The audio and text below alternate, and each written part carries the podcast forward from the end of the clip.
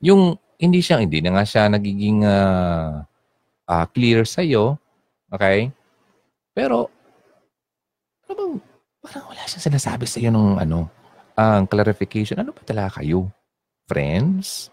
More than friends? Okay? Ano ba? Friends with benefits.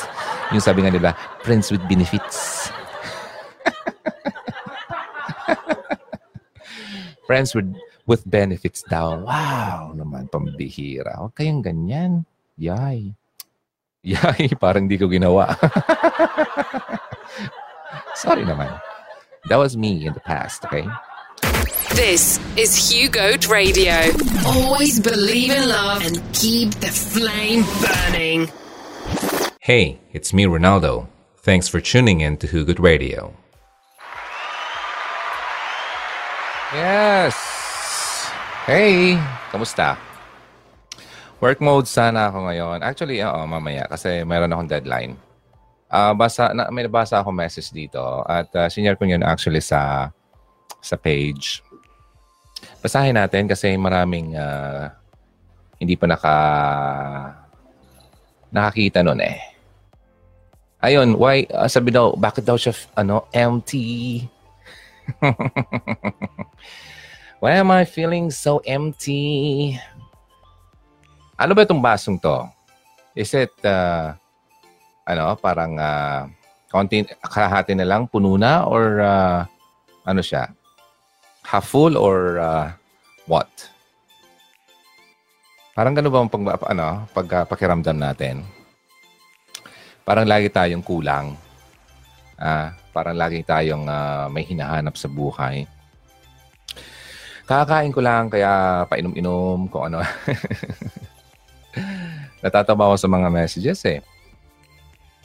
Lalo yung mga masyado nagmamadali. Uy, miss ko na live niyo, sabi ni Annalie. Oo nga. Thank you, Annalie. Nga pala, di ko pa napaprocess.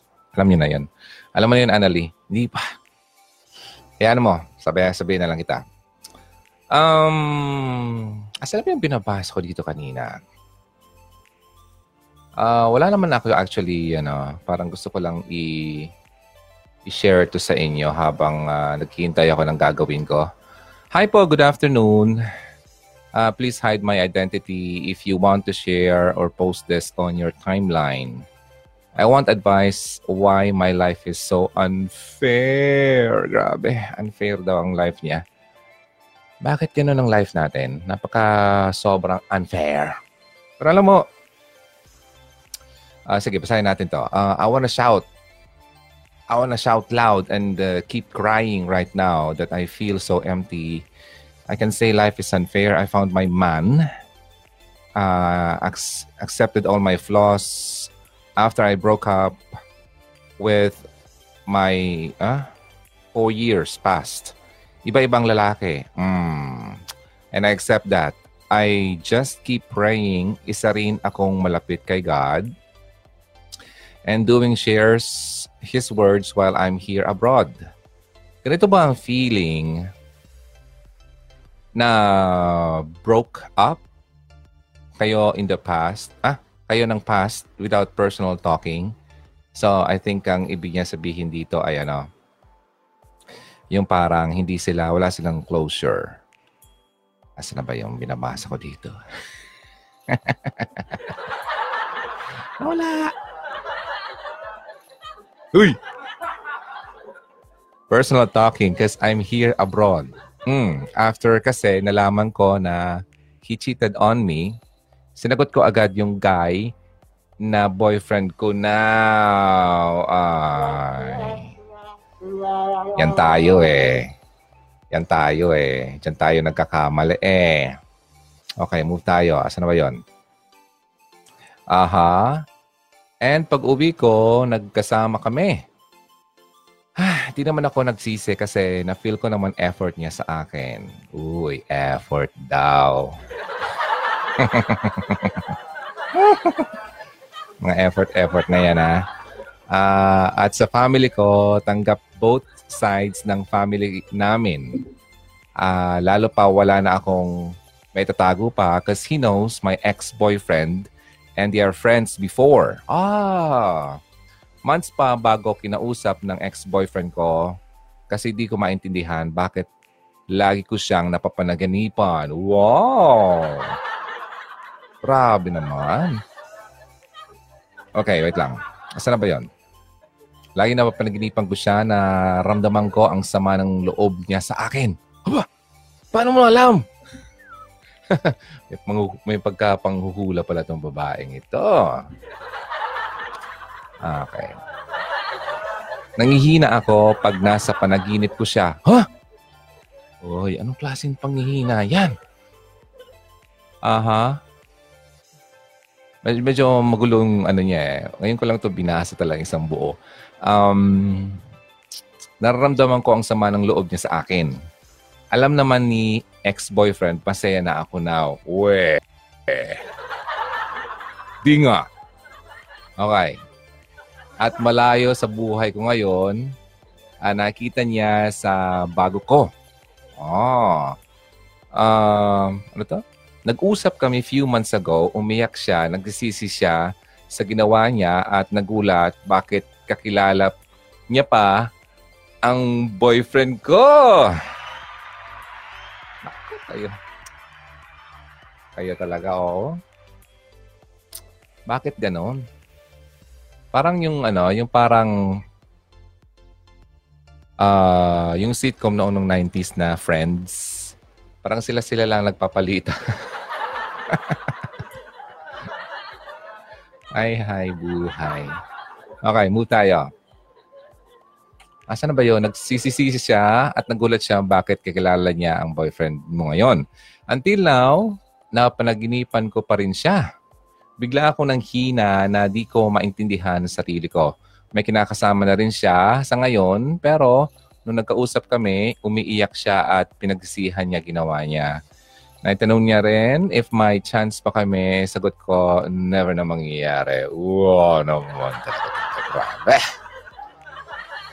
Ang lahat ng magkabalikan pa ulit. Ay.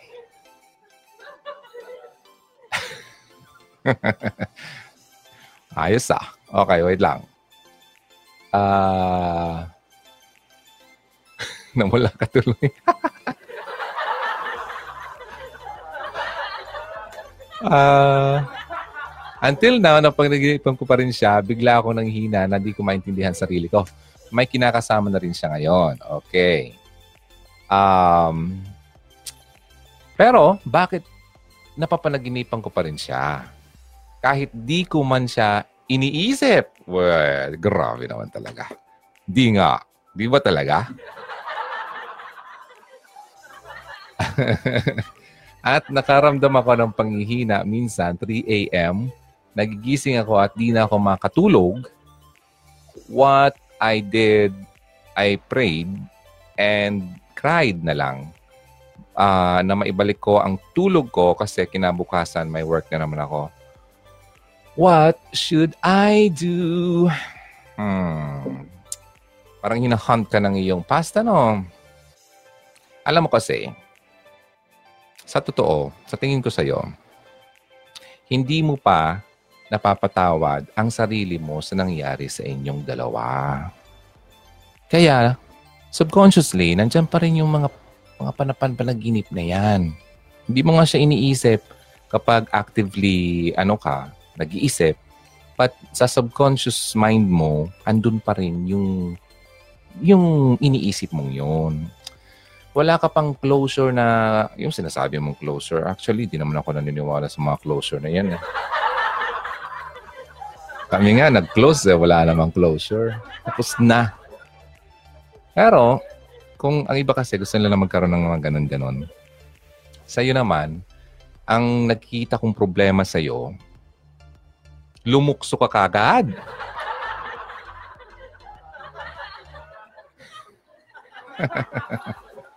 Parang na, parang lumundag ka kagad sa kabilang bakod. Eh, hindi ka pa ready. Dapat ah, nagkaroon ka muna ng ano, ng ah, healing process. Ba ako nag ano? Kasi sa nakita ko parang ginawa mo may halong may halong pang ano eh. Anong tawag dito? yung uh, gagawin mo yung para masaktan mo yung iba. Di ba? Parang may nagre-revenge ka. Kasi kakilala pa niya, di ba? So yun, possibly, ang um, hindi mo man aminin, sa tingin ko lang, ginawa mo yon kasi yun ang first ano mo. Ah, gusto mo mangyari. Then, para makita mo rin sa face niya kung anong magiging reaction niya kung ang current boyfriend mo ay kakilala niya. O, di ba? Now, nung makita mo na yung mukha niya na siya ay nasasaktan at nagsisisi sa kanyang ginawa, ay nanunumbalik na naman ang iyong pagmamahal sa kanya. Mali o mali?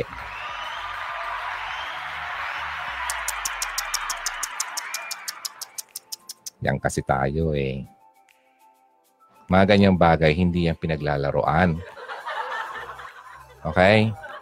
Hindi po laro ang mga bagay-bagay ng mga ganyan.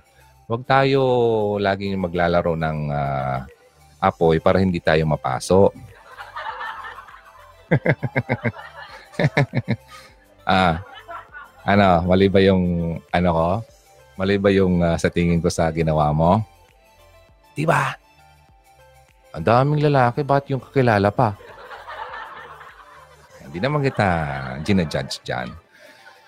Kasi nakasabi mo nga, um, nakita mo naman na nag-effort naman yung lalaki. So, ganun. Eh, ang problema kasi sa atin, kapag tayo na-hurt, naghahanap tayo ng kapunuan sa ibang tao. Ah, di ba? Then, nung uh, napunuan nga niya, then okay naman sana. Kaya lang, yung dating pumupuno sa iyo nung biglang bumalik, ay bumalik rin yung, yung nararamdaman sa kanya. Di ba? Ay nako, di ba? Ang gulo tuloy. Kaya nga po, wag ganun. Dapat maging clear muna tayo. Hmm, ano ba talaga? Tapos na. Tapos na. Eh, di tapos na. O, lang ganun. Kung hindi, kung hindi pa tingin mo tapos, ay wag munang pumunta sa iba. Hindi pa pala tayo tapos eh ba? So, masasaktan ka niyan. Ano dapat mong gawin? Number one, kailangan mong magdesisyon. Ano ba talaga ang iyong gusto? Sa tingin mo kaya, iyong current mo ay uh, nagiging panakip mo lang?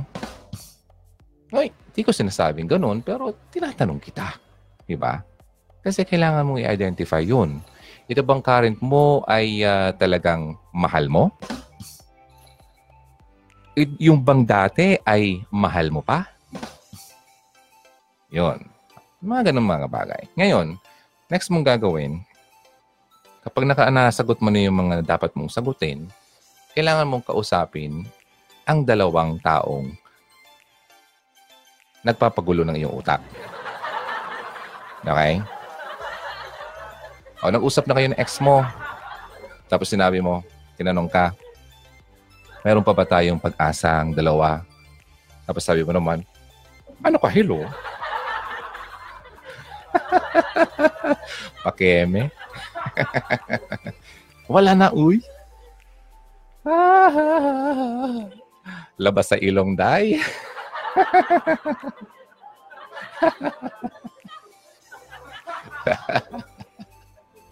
Ayun naman ako eh. Hindi naman mapigil ang tawa ko. Ay, nako. O, ngayon. Closer. Sige, kung gusto mong closer, closer. Kaso, mayroon na yung lalaki. Pero wala ka naman sinasabi na mag-asawa na, di ba? Ay. So, kayong... So, tuloy. so, so, dapat mong gawin, Uh, gusto mo ba mag-usap ulit kayo? Isayo mo dito kasi parang nagsisisi na yung lalaki. Alam mo minsan ito rin problema nitong lalaki man minsan. Ano? Nagsisisi siya sa ginawa niya. Kasi nga nakita niyang ikaw ay nandun na sa iba. Now, na-realize niya yung pagkakamali niya, bumabalik siya sa iyo.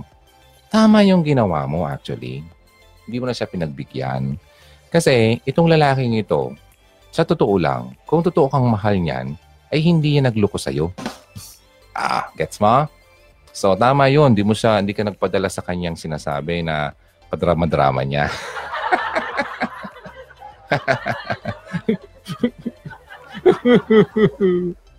Masaya ka na ngayon. Huwag ka, huwag kayo kayong padala sa lalaki mga ganyan. Daming lalaking ganun, mga dramatic actors. Dadal dadaldalhin ka sa iyak-iyak niyan. Para madala ka. Ay, nako. Tama yun, tama yun. Hindi mo siya pinagbigyan.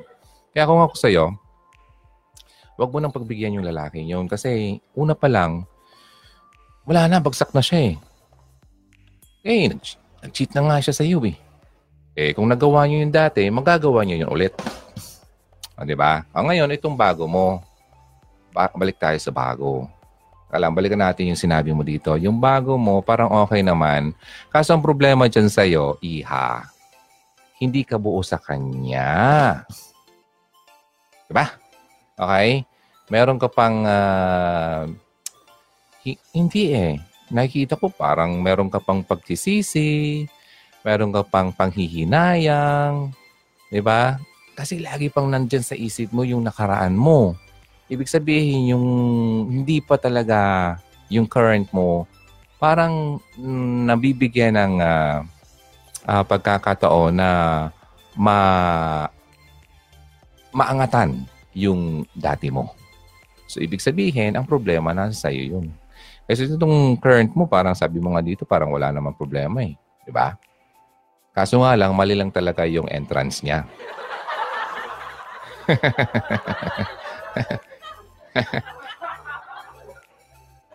We had the right love at the wrong time. Guess I always knew inside. Naks naman. I wouldn't have you for a long time. Hay, hay, nakong pag-ibig nyo yan.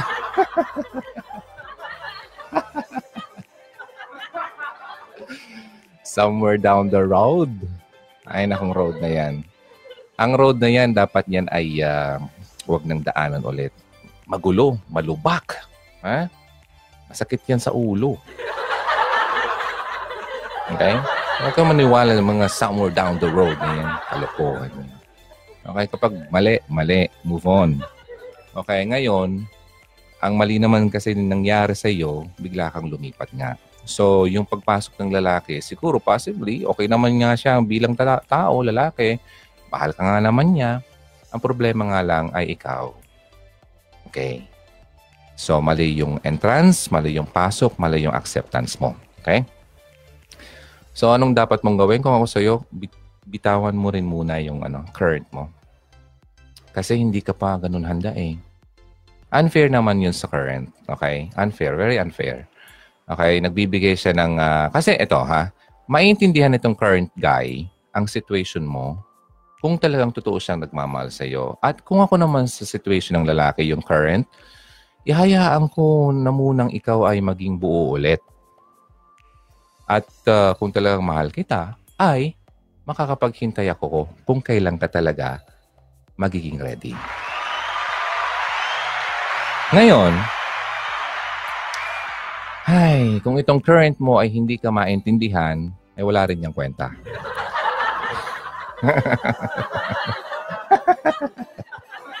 o, oh, diba? O, diba?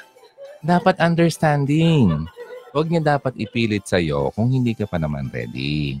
Ang lalaking nagpum- nagpupumilit, ay iba ang habol yan sa'yo, iha. Okay? Huwag ka sa ganyang klaseng lalaki. Yan ang masasabi ko. So, anong dapat mong gawin? Let go mo na mo yung dalawa. Then, yung lalaki mong dati, huwag ka na dun. Kahit pa siya umiyak dyan, wala na. Bagsak na siya sa iyo dapat. Okay? Hindi mo na dapat yung ginuguluhan ng ano, uh, binibigay ng panahon. Kasi meron na nga siya ngayon dahil sa sa pagiging cheater niya, So wala na yun. Wala lang balikan dapat yun. So yan ang dapat ang standard mo. Now, itong uh, current mo, uh, kailangan mo muna siyang ano, uh, maging fair ka sa kanya. So, stop mo na muna. Mag-usap kayong dalawa. Alam mo, current current boyfriend, ganito pa rin ang uh, nangyayari sa akin at ang nararamdaman ko. Sabihin mo rin sa kanya na nag-usap kayo ng ex mo para naman aware siya sa nangyayari sa iyo. Then, humingi ka, sabihan mo sa kanya na hindi ka pa ready. Then, ka lang kung talagang mahal ka niyan, maintindihan ka niyan. Sabihin niya sa iyo, okay lang yan. Andito pa naman ako, maghihintay sa iyo. Hindi ako mawawala. mamawala. Hintayin kita kung kailan ka na ready. Di ba? Ay. Meron kayong ganong lalaki? Meron. Meron pa. Pero bihira kami. Bihira kami. okay? Sana yung current mo ay ganon. Okay? Ano maintindihan ka? Basahin natin yung mga masasabi ng iba dito. Uh, eh, sabi mo dito, life is so unfair. Okay, I can't stop crying. Okay? Ay, okay, wait lang. May gusto akong sabihin. Alam kasi tayo, ang problema sa atin kasi, kaya tayo nagiging parang napaka-unfair naman ng buhay. Diba? Bakit ganun? Diba? Sa, sa mundo na nakikita natin yan, uh, minsan yung kapitbahay natin, masyadong sa tingin mo sa kanya, eh, walang kwentong tao. Pero, wow, ang yaman-yaman. Samantalang ikaw, napakabuti mong tao. Pero, sapat lang. Andiyan na yung mayroon, andiyan na yung wala. Di ba? Okay. Yun ang kita, kita mo. Parang life is so unfair. Di ba? Ba't ganun? Yeah. May mga dahilan. Maraming dahilan actually. Number one sa pinakadahilan niyan, we live in a fallen world. 'Di ba? Walang walang walang per- perfecto dito sa mundong ito.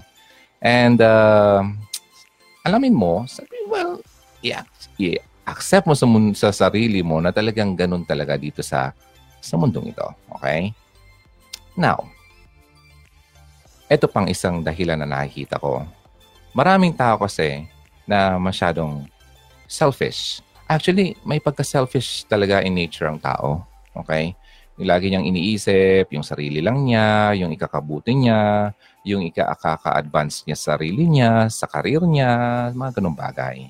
Sa business niya, mga ganyan. Okay? So, kailangan mo ring i-acknowledge siya na ganun talaga.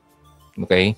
Since nasa mundo tayong ganito at tayo bilang tao ay hindi naman perfecto, ay talagang mangyayari yan. Yung fair, uh, un, being unfair sa atin ay nangyayari talaga yan.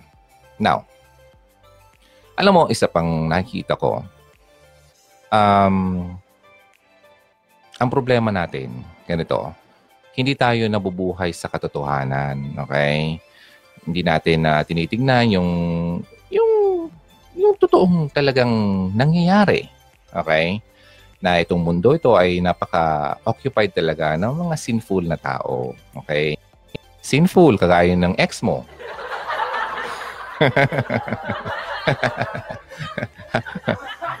ay, natatawa lang ako. Pero I'm not saying na hindi ako sinful. Mga kasalanan, nobody is ano uh, perfect.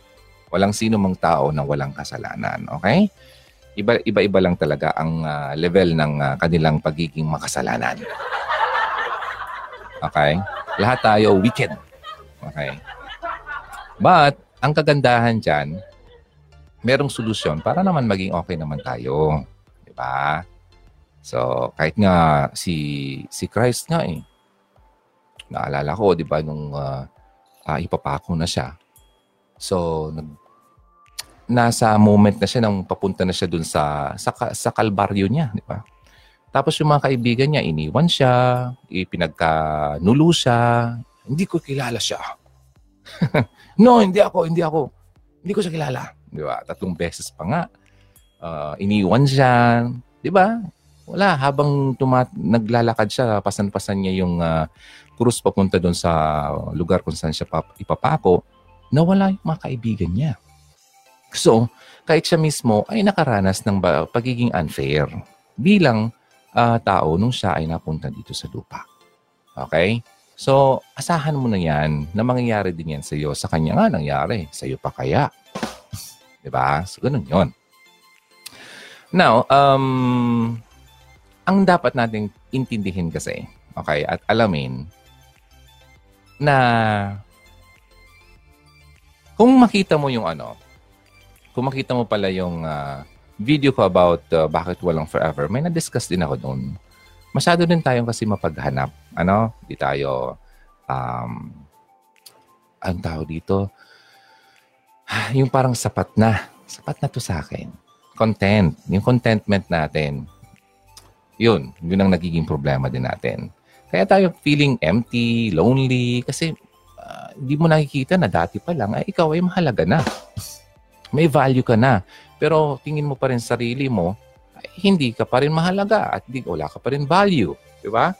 Parang uh, kinukumpare mo yung sarili mo sa iba.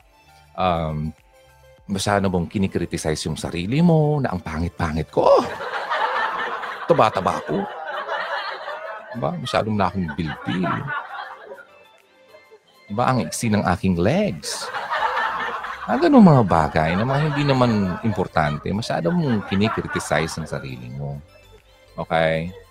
Tapos, uh, may mga times din kaya tayo nagiging uh, feeling alone and empty din kasi may mga guilt din tayo in the past. Okay? Kagaya yung ginawa mo sa boyfriend mo. And yung ginawa ng boyfriend mo, ex mo, sa'yo. O, di ba guilt din yun? Shame. Di ba? So, ganun. Kaya yan ang mga reasons na nangyayari sa atin. Uh, yun. May times na nade-distract tayo. Uh, kasi hindi natin, imbes na alamin natin yung totoo talagang value natin bilang tao, ay nade-distract tayo sa mga pinagsasabi ng ibang tao.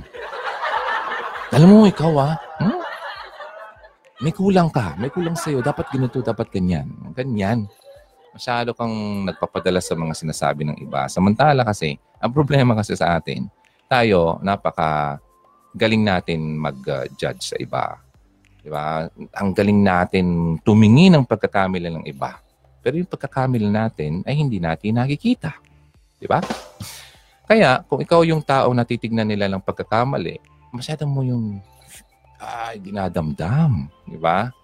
So yun, masyado kang hindi mo kasi alam yung worth mo.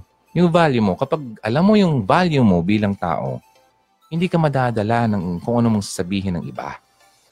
Ah, so yun. Now, ang isa pang kakulangan natin, alam mo kasi, tayong tao, tao ah, ginawa tayo uh, bilang isang tao na magkaroon ng relationship with God. Okay, relationship. Ang problema sa atin, hinahanap natin ang kakulangan natin at ang kapunaan natin sa ibang tao. Hindi. Mali yun. Okay? Na ito, kulang-kulang ako. Kailangan ko ng boyfriend. uh, 40 na ako, wala pa akong boyfriend. Ganun ka? Wag. Okay? Kulang-kulang. Kung kulang-kulang kapunuin mo muna ang sarili mo, hanapin mo yung kapunuan mo. Kanino? Ha? Sa naglalang sa'yo. Okay? Huwag mong hanapin sa ibang tao. Kasi lalo pat kung makita mo yung isa rin kulang-kulang, ah, wala na. Wala mangyari sa inyong dalawa kulang, kulang-kulang ka na nga. Tapos, yung nakilala mo, kulang-kulang din. Ay, ba, pares kayong dalawa. Walang mangyayari sa inyo. Okay? Hi. Now, alam mo, dinaanan ko rin kasi noon. Okay? Anong dapat mong gawin? Sige, yung mga madadali muna. Kasi yung iba kasi, hindi naniniwala sa mga pinagsasabi ko na ang dali-dali lang naman kasi solusyonan yan eh. It's just one prayer away. Kaso, yung iba, kung ano-ano pang pinagagawa. Okay, meron naman ng ibang ano, uh, makakapagsabi na, well, uh, effective naman ito. Like, uh, syempre, you have to uh, find your community. At, uh, well, inaalaw naman talaga actually na ikaw ay magkaroon ka ng mga kaibigan na makakapagbigay sa iyo ng uh, magandang uh, you feeling na maipapakita sa iyo na ikaw na hindi ka nag-iisa. Okay? Uh, yung totoong kaibigan ha, hindi yung kaibigan na nandyan lang sa'yo dahil may kailangan sa'yo. Tapos dadalhin ka pa kung saan-saan. Diba? Huhut-hutan ka pa. Tapos kung ano-ano pang pinagagawa nyo dyan. Excuse me, medyo pumapasok naman yung ano ko, eh, allergy ko. Now, yun, okay naman yun, yung magkaroon ka ng uh, kaibigan. Then, you have to uh, find someone. Maybe your best friend, your um, pinsan mo na close mo, na talagang mature na, someone na mapagkakatiwalaan mo, na naintindihan ka, okay, na gagabayan ka, hindi ka iiwan, mga ganon. Okay? So, importante din yan. Kasi kailangan mo na may makakausap ka kasi baka kung ano nung maisip mo ay baka bubik magbigti ka dyan. Thoughts of suicide. Nako, yung mga pinag yung binabasa ko ditong libro, yun, no? Huwag kang ganyan. Kasi wala namang ibang malulugoy dyan kundi ikaw. Okay? Now, ano pa nga ba? Ito.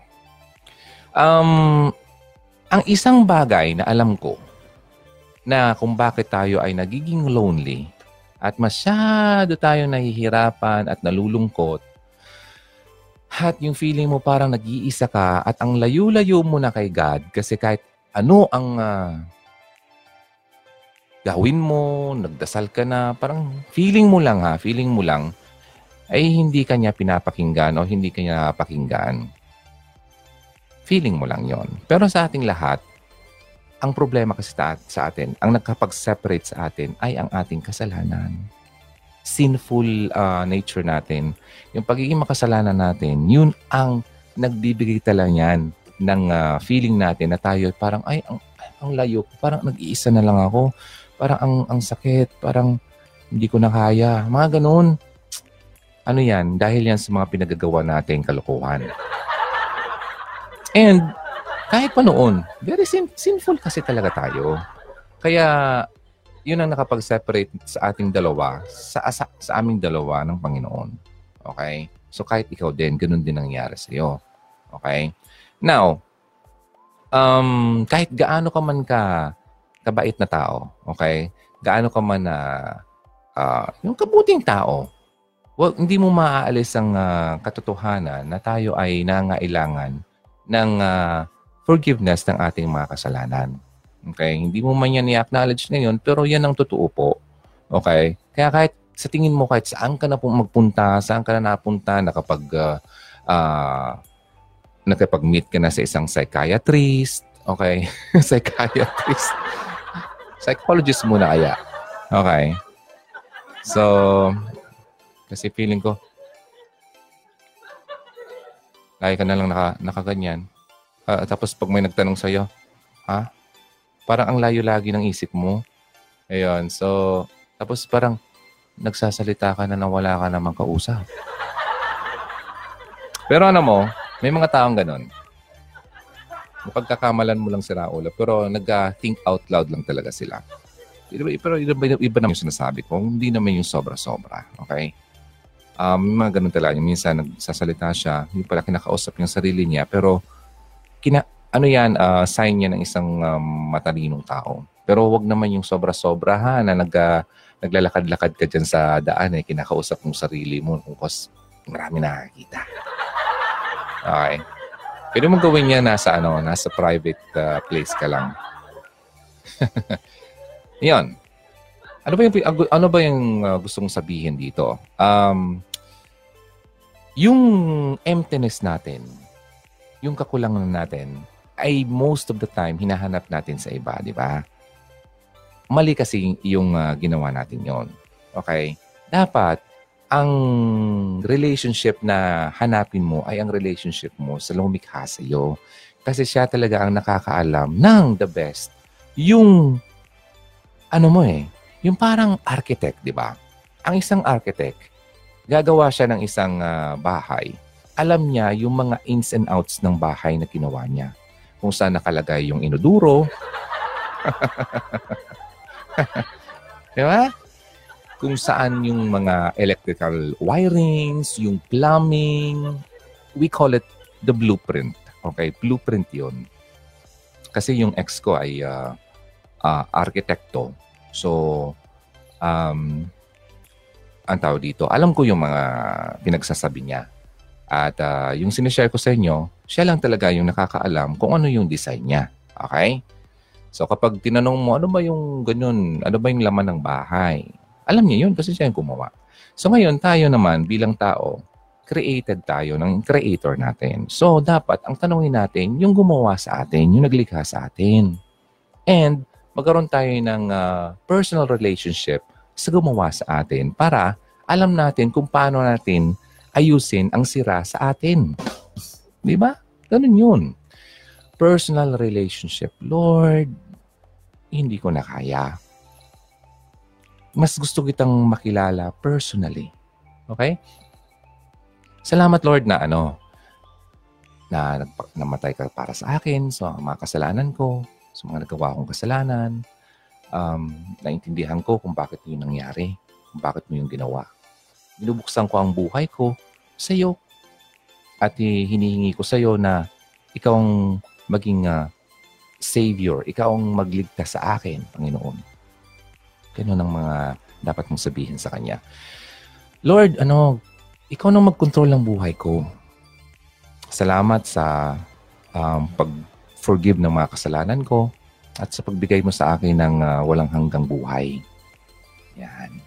Maraming salamat din na uh, pinaramdam mo sa akin at sinabi mo na hindi mo ako kailanman pababayaan. Tulungan mo ako, Lord, na maramdaman ko ang presensya mo. Kasi talagang hirap na hirap na ako. Hindi ko na kaya. Ikaw lang talaga ang makakatulong nito sa akin. Yun yun. Kapag ka nagpipray, sincere, galing sa puso, at talagang sasabihin mo sa Kanya at isurrender mo sa Kanya ang kahinaan mo. Lahat ng problema mo. Ang naging problema kasi sa atin, nagiging uh, masyado tayong pride. Pride, ma-pride, okay? Prideful. Tama ba yung term? So, kapag ganun ang isang tao, wala um, nagpa, nagmamakataas tayo eh. 'Di ba? Yung parang tipong kaya mo, kaya ko 'to, hindi ko kailangan ng tulong ng iba, lalo ng tulong ng ng ng, ng Panginoon, mga ganun. Kaya ko 'to eh kasi magaling ako eh. Nag, nag, nagawa ko nga 'to eh. Naging mayaman nga ako eh. Naging magaling nga ako sa klase eh. Yun, karoon ako ng maraming business, ganyan, ganyan. Kaya ko to. Ako lang ang gumawa noon. Walang iba. Hindi mo alam kahit hindi mo man ito ina-acknowledge, yung kakayahan mo mismo ay galing mismo sa Kanya. Yung blessing mo galing yan sa Kanya. Hindi mo lang alam. Okay? Kahit di mo yan i-acknowledge, hindi mo pa rin maalis ang katotohanan na tinulungan ka niya. So tanggalin natin ang pride natin sa katawan. Okay? Yun ang problema natin. Kaya tayo hindi tayo nakakapag, uh, na, di natin na nakuha yung magandang plano talaga niya sa buhay natin. For I know the plans I have for you, declares the Lord, plans to prosper you and not to harm you, plans to give you hope and a future. So, ang ganda, di ba? Ang ganda ng plano niya. Kaya hindi natin yun nakukuha dahil masyado tayong busy sa pagiging mayabang. Okay? Akala mo kaya mo, hindi pala. So ngayon, sana dumating ka sa puntong yan na maintindihan mo, o nga, di ko pala talaga kaya. Kailangan ko talaga pala ng uh, makakatulong sa akin. Kailangan ko talaga pala ng someone na makakapag-save sa akin. Yun. Ang mga challenges sa buhay, walang, hindi sinabi ng Panginoon na magiging madali ang buhay natin dito sa mundo. Okay? Hindi. Kahit nga siya eh. Diba? Hindi naging madali. So, ganun talaga yon. Now, um, asa ba yung ang gusto kong sabihin dito kanina sa inyo. Ngayon, ang gusto kong, kapag kasi ako na feeling ko, depressed ako, feeling ko, alam mo, kahit na gaano ka pa, kung sino ka pa, ano ka na, Christian ka na, then, um, yung sa tingin mo, yung relationship mo kay Lord ay napaka uh, may, malakas. May darating at darating pa naman na mga challenges sa buhay mo na mga trials, mga tests yan. Kung maalala mo yung isang uh, kwento sa Bible si Job, yun talaga ang ganda ng relationship niya kay God, di ba? Sobra. As in. Pero nagkaroon pa rin siya ng uh, trials. Di ba? Uh, nabigyan siya ng mga challenges sa buhay pero napagtagumpayan niya yun kasi nga malakas talaga yung kanyang paniniwala na alisin man lahat sa kanya, alam niya na may dahilan ng lahat ng yun. May dahilan ng Panginoon kung bakit nangyari yun sa buhay niya. Kanina nga lang, meron akong nakitang video. Um, isang nanay, okay? Uh, isang nanay na, ano ba yon? Actually, yung isang sa tatlong lala- anak-anak na lalaki. May uh, chef, yung pangalawa, tapos kalimutan ko lang yung mga karera ng anak niya. Basta tatlong lalaking anak yung panganay niyang anak, nag-trending actually yon noon. Yung video niya. Kasi nagpakasal siya sa kanyang girlfriend habang siya ay malapit ng mamatay. Okay? Kung maalala niyo yon nagpakasal sila, yung lalaki nasa bedridden na nga siya, pero nakakapag ano pa, nakakapag I do pa naman. I do, I do. I love you. Pero sa point na yon makikita mo talaga sobrang ano na siya. Sobrang mahina na yung kanyang katawan. Ang sakit nila, ang sakit ng lalaki ay uh, liver. Okay? Uh, cirrhosis. Okay? Cancer yon sa uh, patay. Then, nung nagpakasal sila, yun nga, sinasabi ko, nag-trending yon. So, sa madaling sabi, after 9 hours, nung pagpakasal daw nila, ay namaalam na yung lalaki. Namatay na, kumbaga. So, yun. Now, ang kwento dito sa nanay. Itong nanay na to, nung una, syempre, masakit. Walang kasing sakit na sa isang tao, lalo na sa magulang, ang mawala ng anak. Okay? Ang mamatayan ng anak. Kasi ang uh, paniniwala natin na ang anak ay ang maglilibing sa kanyang magulang. Hindi yung magulang ang maglilibing sa kanyang anak. Okay? Kaya ako, alam na alam ko yan kasi ako naging magulang din ako at uh, alam ko kung gaano ang sakit na mawala ng anak. Okay? Kung titingnan nyo yung video ko, two, three videos ago, uh, na-share ko yun sa inyo. Okay? So, tingnan nyo na lang yon. Now, going back dito sa kwento, yung nanay, namatay na ng unang anak na lalaki. Then, yung pangalawang anak na lalaki naman, ay nagkaroon din na naman ng same problem ng kanyang kuya. So, nagkaroon din ng cancer sa atay. Okay? So, parang nagiging uh, trend na sa kanila, uh, sa mga anak niya, yung nangyayari. Ang madaling sabi, namatay din yung pangalawa. Then after several years again, yung pangatlo niyang anak ay nagkaroon naman ng sakit. Same din ang sakit ng kanyang mga kapatid, yung bunso niyang anak na lalaki nagkasakit din, nagka-cancer din. Ngayon, kung isipin mo bilang magulang, bakit nangyayari to sa akin? Ah, bakit? Nawala na ako ng anak na pangalaw, o yung dalawang anak. Ito pang pangatlo. Magkakasakit ulit. Mawawala ulit. Mga ganun ang mga questions, di ba? Noon, malaki yung ano niya, yung uh, hope niya, pati yung anak, ang lakas. Yung mga anak niya, mga malalakas yung ano, ang paniniwala sa Panginoon. Pero kung titignan mo, bakit nangyari pa yun sa kanila? Eh, ano naman pala talaga sila eh. Maka-Diyos naman pala sila. Ba't sila namatay? Ba't silang ganun, ganun? Ay, yan ang mga tanong ng mga taong hindi malakas ang paniniwala sa Panginoon. For my ways are higher than your ways. Okay? For my thoughts are higher than your thoughts, sabi ng Panginoon. Di mo, di, di mo maabot ang kung ano mang iniisip niya. Okay? So, so sa kwentong ito, yung pangatlong anak niya, kahit gaano man ito ano, ang kalakas uh, na makipaglaban sa kanyang sakit, namatay pa rin ito. Okay? So So sa madaling sabi, yung nanay ay nawala ng tatlong anak. Namatay sila. Okay? Share ko nga yung video na yon. Uh, na-discuss yun dun sa ano, kay Jessica Soho eh. Uh, few years ago, four years ago. Ngayon, yung nanay, siyempre sa una, kinu-question yung Panginoon, bakit gano'n naman Lord? Di ba? Lord, uh, hiningi ko naman sa iyo na sana kahit yung bunso ko na lang buhayin mo kasi hindi ko talaga kayang mawala siya. Yun, yun ang mga questions niya. Well, it's normal kasi tayo tao. Uh, and si God naman, um, yeah, open naman siya sa mga questions natin sa buhay natin. Okay? Hindi naman siya na-offend yan kung bakit natin siya na-question. Kasi alam niya na tayo ay hindi tayo per- perfect. Uh, alam niya ang limitation natin, ang isip natin. So, okay lang yon.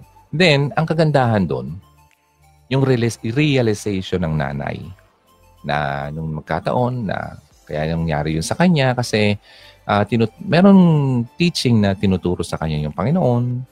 Masyado siyang, uh, yun nga, um, possibly, masyado siyang uh, codependent, clingy, mga ganun. May mga tiniteach yung Panginoon sa kanya, sa buhay niya. Then, tayo kasi bilang tao, ang um, parang takot tayo na mawalan, mawalan ng um, ng minamahal natin, mahal sa buhay, mawala ng boyfriend o girlfriend. Masyado nating na na-idolize na natin yung mga yung ganun. Lalo na yung mga kasintahan pa lang, parang masyado nang siya na yung uh, sentro ng buhay mo. Yun ang mga dapat nating maisip, di ba? Kasi, kailangan nating intindihin na dapat tayo, unahin natin siya God first, put God first. Although family first, but don't forget na we need to put God first in everything we do. Okay? So, yun ang mga lessons dyan. Ngayon, kapag akong, nung, nung time na ako ay uh, nagkakaroon ng mga depression din, mm-hmm, storm sa buhay natin, paano ba natin to ma, ma-overcome, okay? Kasi masyado tayo nagdudwell minsan eh siya natin binibaby yung uh, nararamdaman nating sakit. Alam mo, minsan sa totoo, ang saya, ang sarap-sarap, di ba, yung feeling mo na, ano, minsan may pagkasira ulo din tayo, eh. Yung nasasaktan ka na, gustong-gusto mo pang tinitignan yung, uh, yung picture ng ex mo, tapos yung bago niyang kasintahan ngayon. Minumurder mo yung sarili mo. Ang sakit pero ang sarap ng pakiramdam. Umiiyak-iyak ka pa. Mga ganun, para tayong saraulo minsan. Ano? So anyway, um, nature talaga natin maging isang siraulo. Eh. May mga may mga verses akong uh, nakatulong din sa akin. Okay? Na mga verses sa Bible na binabasa ko na especially yung mga natatakot na takot akong mag isa, takot ako na mawalan, takot ako na anong mangyayari sa akin kapag nawala siya. Okay?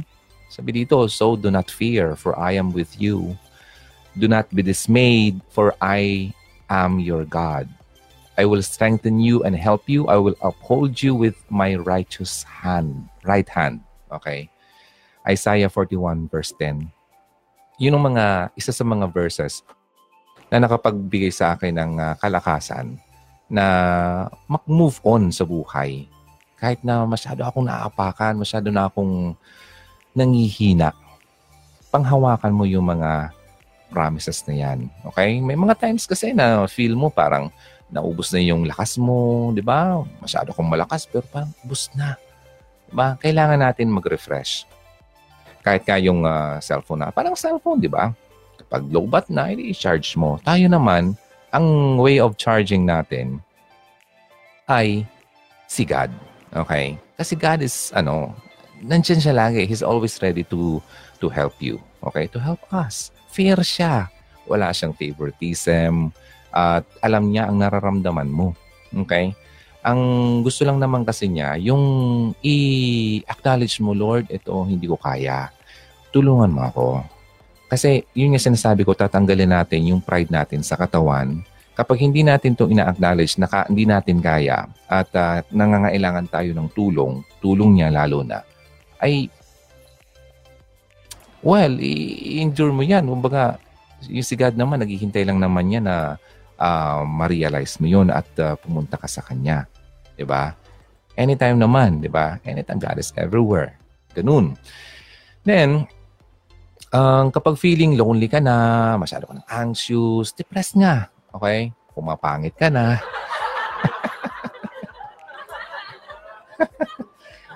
okay? Huwag mong kakalimutan, yung si God, ang gumawa ng napakalawak na universe, ay kayang-kaya ang napakaikli mo o napakaliit mong problema sa buhay. Okay? Kung titignan mo isang video nakita ko, um, uh, sa YouTube actually, from this ano Earth, yung camera parang, whoop, tumaas sa air. Whoop, tumaas sa clouds. Whoop, lumabas ng Earth. Lumayo sa Earth. Nakita yung buwan. Whoop, lumayo. Nakita yung ibang planets. Lumayo na naman yung camera. Nakita yung nine planets. Lumayo naman yung camera. Nakita yung galaxy. Lumayo ng lumayo ng lumayo nakita yung maraming galaxies. Lumayo ng lumayo ng lumayo. Ang daming galaxies. Lumayo ng lumayo. Di mo na. Wala na. Infinite na. Wala nang katapusang makita. Puro na stars. Puro planets. Isipin mo kung gaano kakaliit sa pinakitang perspective na yon. Ha? Yung gumawa nun na napakalaking bagay na hindi mo nga maabot-abot ay ginawa ni God yan pa lang napakaliit na problema niyo, hindi, hindi niya kayang solusyonan. Diba, isipin mo yun. Maging matatag ka na ang tutulong sa iyo ay napakalaki. Ang liit lang ng problema mo. Okay? Kunin mo sa kanya yung kalakasan na nawawala sa iyo. Ibibigay at ibibigay niya sa kanya. God is always by your side. Kahit sa napaka dilim na ng uh, buhay mo. Okay? The Lord Himself goes before you and I will be with you. He will never leave you nor forsake you. Do not be afraid. Do not be discouraged. Deuteronomy 31 verse 8. Diba? Ang gaganda ng mga verses na yan. Kaya nga, suggest ko sa iyo, kung may time ka, ano? Uh, isulat mo yan, i-post mo yan lagi para to remind you na yun ang mga promises niya. Okay, alam mo kasi ang kalaban, yung demonyong yan. Demonyo. Masyado siyang misleading. Deceiving. Lolokohin ka. Nako, ang kasalanan mo, grabe. Masyado kang malande. Dami kang naging boyfriend.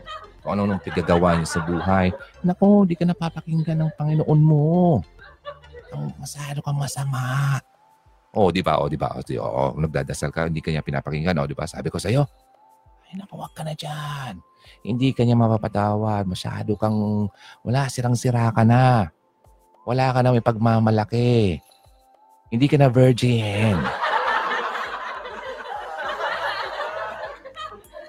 Para akong demonyo. ah, ngayon ang ilalagay ng demonyo sa utak mo at huwag mong hayaan na mag-rule over ang demonyo niyan. Demonyo.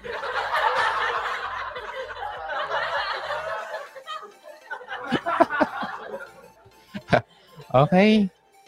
Hello, tinatawanan ko lang pero nangyayari talaga yan. Okay? Kasi, actually, pinagdaanan ko mga ganyan ng mga bulong-bulong ng demonyong yan. And uh, sa totoo, may mga times din, nand- nandyan pa rin siya.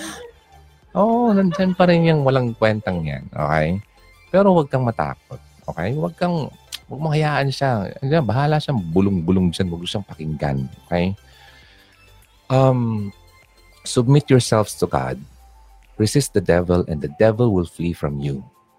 Okay? Inulit ko lang kasi na-share ko na ito dati If you want to resist the devil, the temptation na ginagawa niya sa buhay mo, balikan mo na yung ex mo, sayang naman. Mayaman, umiyak-iyak na, o balikan mo na.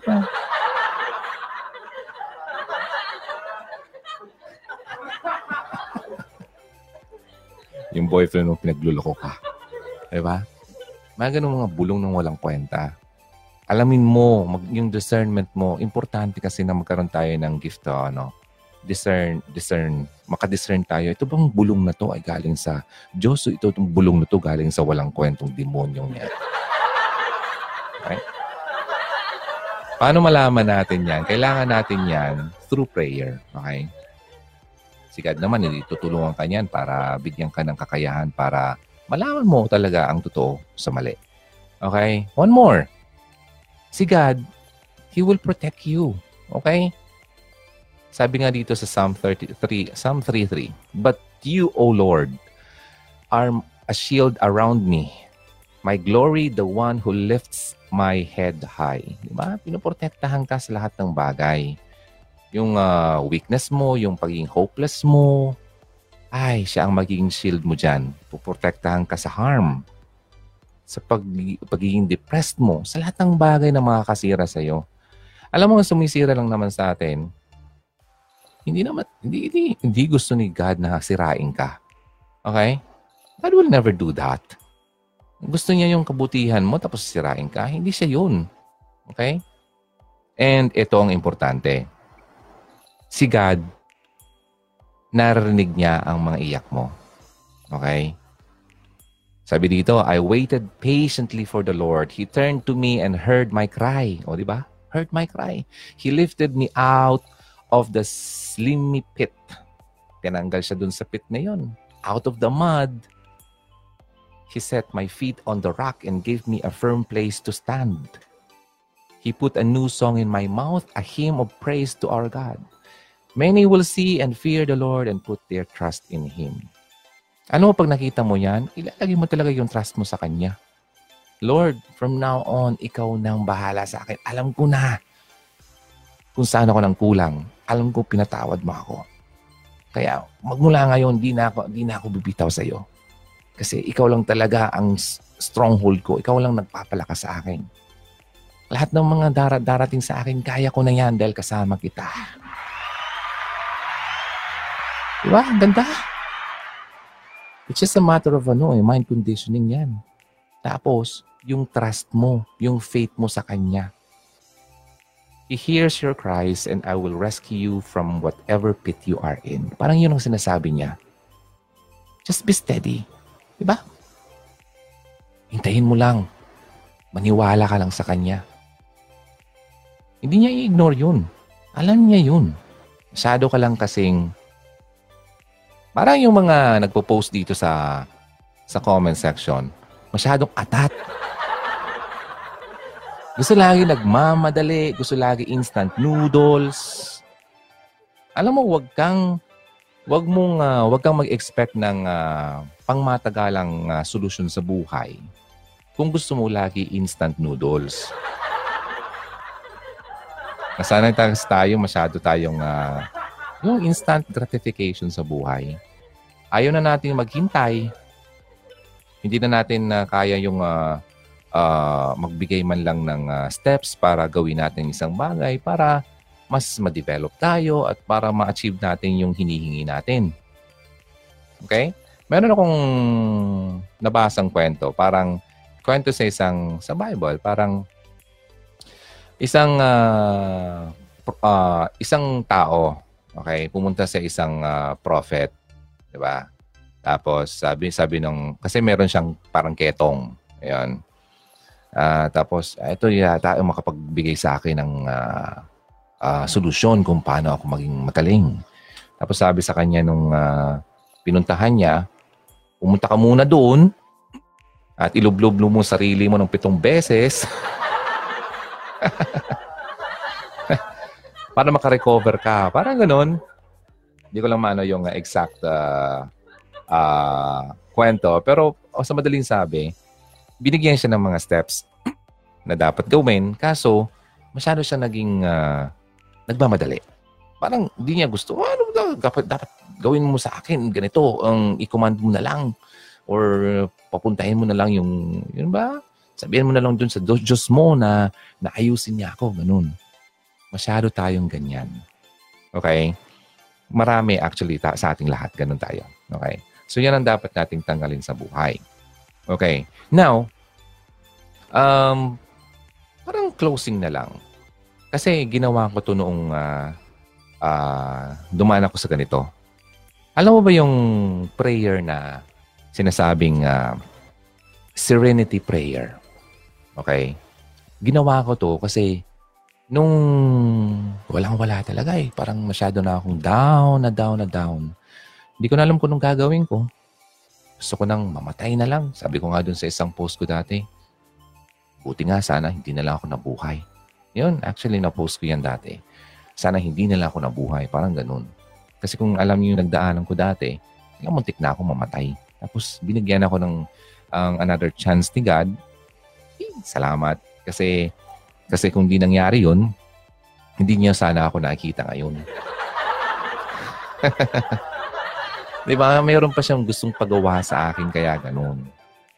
Sabi doon sa prayer, Lord, grant me the serenity to accept the things I cannot change, courage to change the things I can, and wisdom to know the difference living one day at a time, enjoying one moment at a time, accepting hardships as the pathway to peace.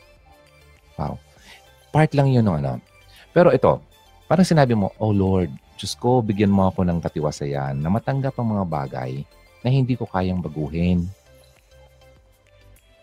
Bigyan mo ako ng katapangan upang mabago ang mga kaya ko pang baguhin at gawin karunungan upang malaman ko ang kanilang pagkakaiba. Ang mabuhay sa bawat araw, damhin ang kaligayahan sa bawat sandali, at tanggapin ang katotohanan ang mga kasakitan ay ang landas patungong kapayapaan. O di ba? Ang ganda. Kailangan mong mag-pray ng ganyan para makita ni Lord na, ah, itong taong to talagang nakuha na. Yung heart kasi tinitingnan ni Lord eh, heart. Kapag nakita ni Lord na ready na yung heart mo, aba, ready ka na sa kanyang pagpapala. Ha? Ganun yun. So, kapag in-acknowledge mo yun na you are nothing without Him, you can you can live without Him, papakita niya sa iyo kung sino talaga siya sa buhay mo. Nasabi ko yan kasi napagdaanan ko yan. Sana ganun na rin ang gawin mo sa buhay mo. Huwag mo nang masyadong patagalin yan. Huwag ka nang magstay pa dyan sa, sa kung saan ka nakalugar ngayon. Masyado mong binibaby ang, ang sakit na nararamdaman mo. Okay? Binibaby, baka lumaki pa yan. Naging bonching pa yan. Mas malaki pa sa'yo, di mo na kayang kargahin. Di ba? Huwag mong palakihin pang problema. Ang solution lahat ng problema, actually lahat. Okay, whether financial, ano yan, physical, ano, uh, health, relationship, lahat ng maisip mong problema, isa lang naman solusyon yan. Sabi nga sa kanta, one call away. Di ba? One prayer away lang naman yan. Okay? At yung uh, tatawagan mo, ay hindi yan magmamaang-maangan na nagre-ring na, hindi pa sinasagot. Or, nag-ring na nga.